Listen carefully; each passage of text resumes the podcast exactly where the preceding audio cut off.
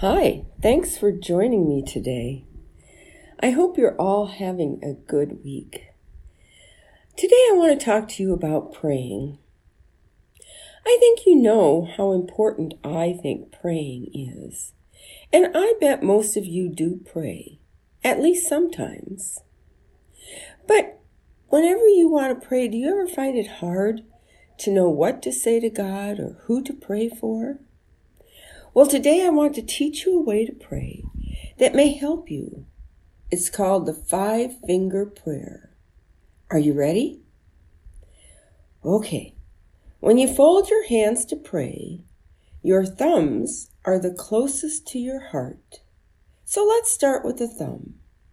When you hold up your thumb, remember to pray for those who are closest to you, like your parents, your grandparents, your siblings, or maybe other members of your family or your friends. And then we come to the next finger, which we call the pointer finger.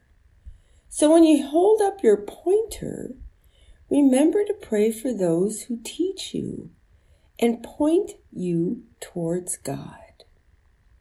Now, these people could include your Sunday school teachers, your school teachers, your pastor, or others who have helped you to learn how to be good and kind to others.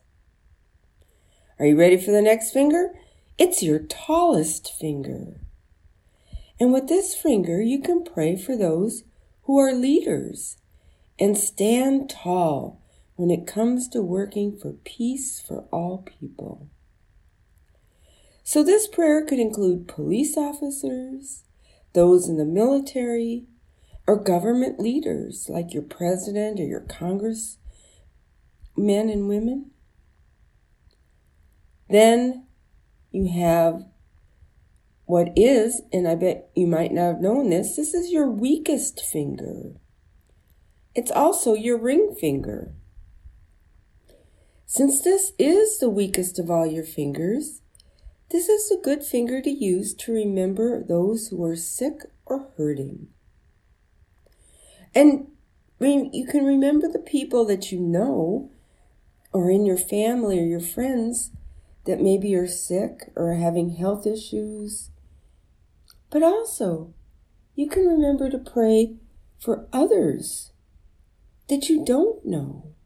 I mean, you could pray for children who are hungry or abused, or people who are homeless.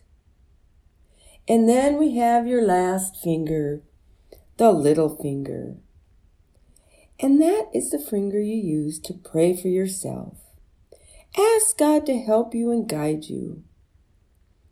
You can name something you're struggling with or you want God's help with, but you can also thank God for the good things that have happened.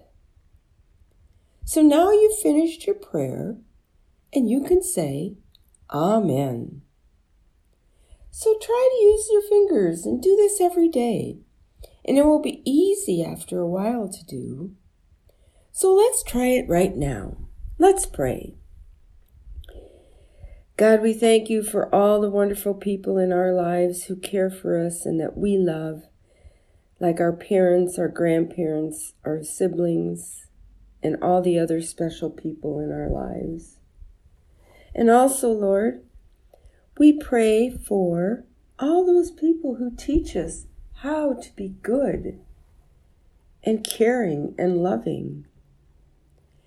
And we also want to remember, Lord, all the people who watch out for us and protect us, like our police officers and all those in the military service, and all those that lead the government and give us the laws that we need to follow. And Lord, we remember also those who are sick and suffering and hurting in any way. Especially we want to pray for today for children who are abused or hungry or don't have a home to live in. And also all the other people who are homeless and need a place to stay. Help them to find people that will help them. And last all, Lord, we pray for ourselves. We thank you for all you do for us. and we ask you to continue to watch out for us and protect us. We ask this in Jesus' name. Amen. So thank you for praying with me today. And I hope that you all have a good week. And I'll see you back here next week. Bye-bye.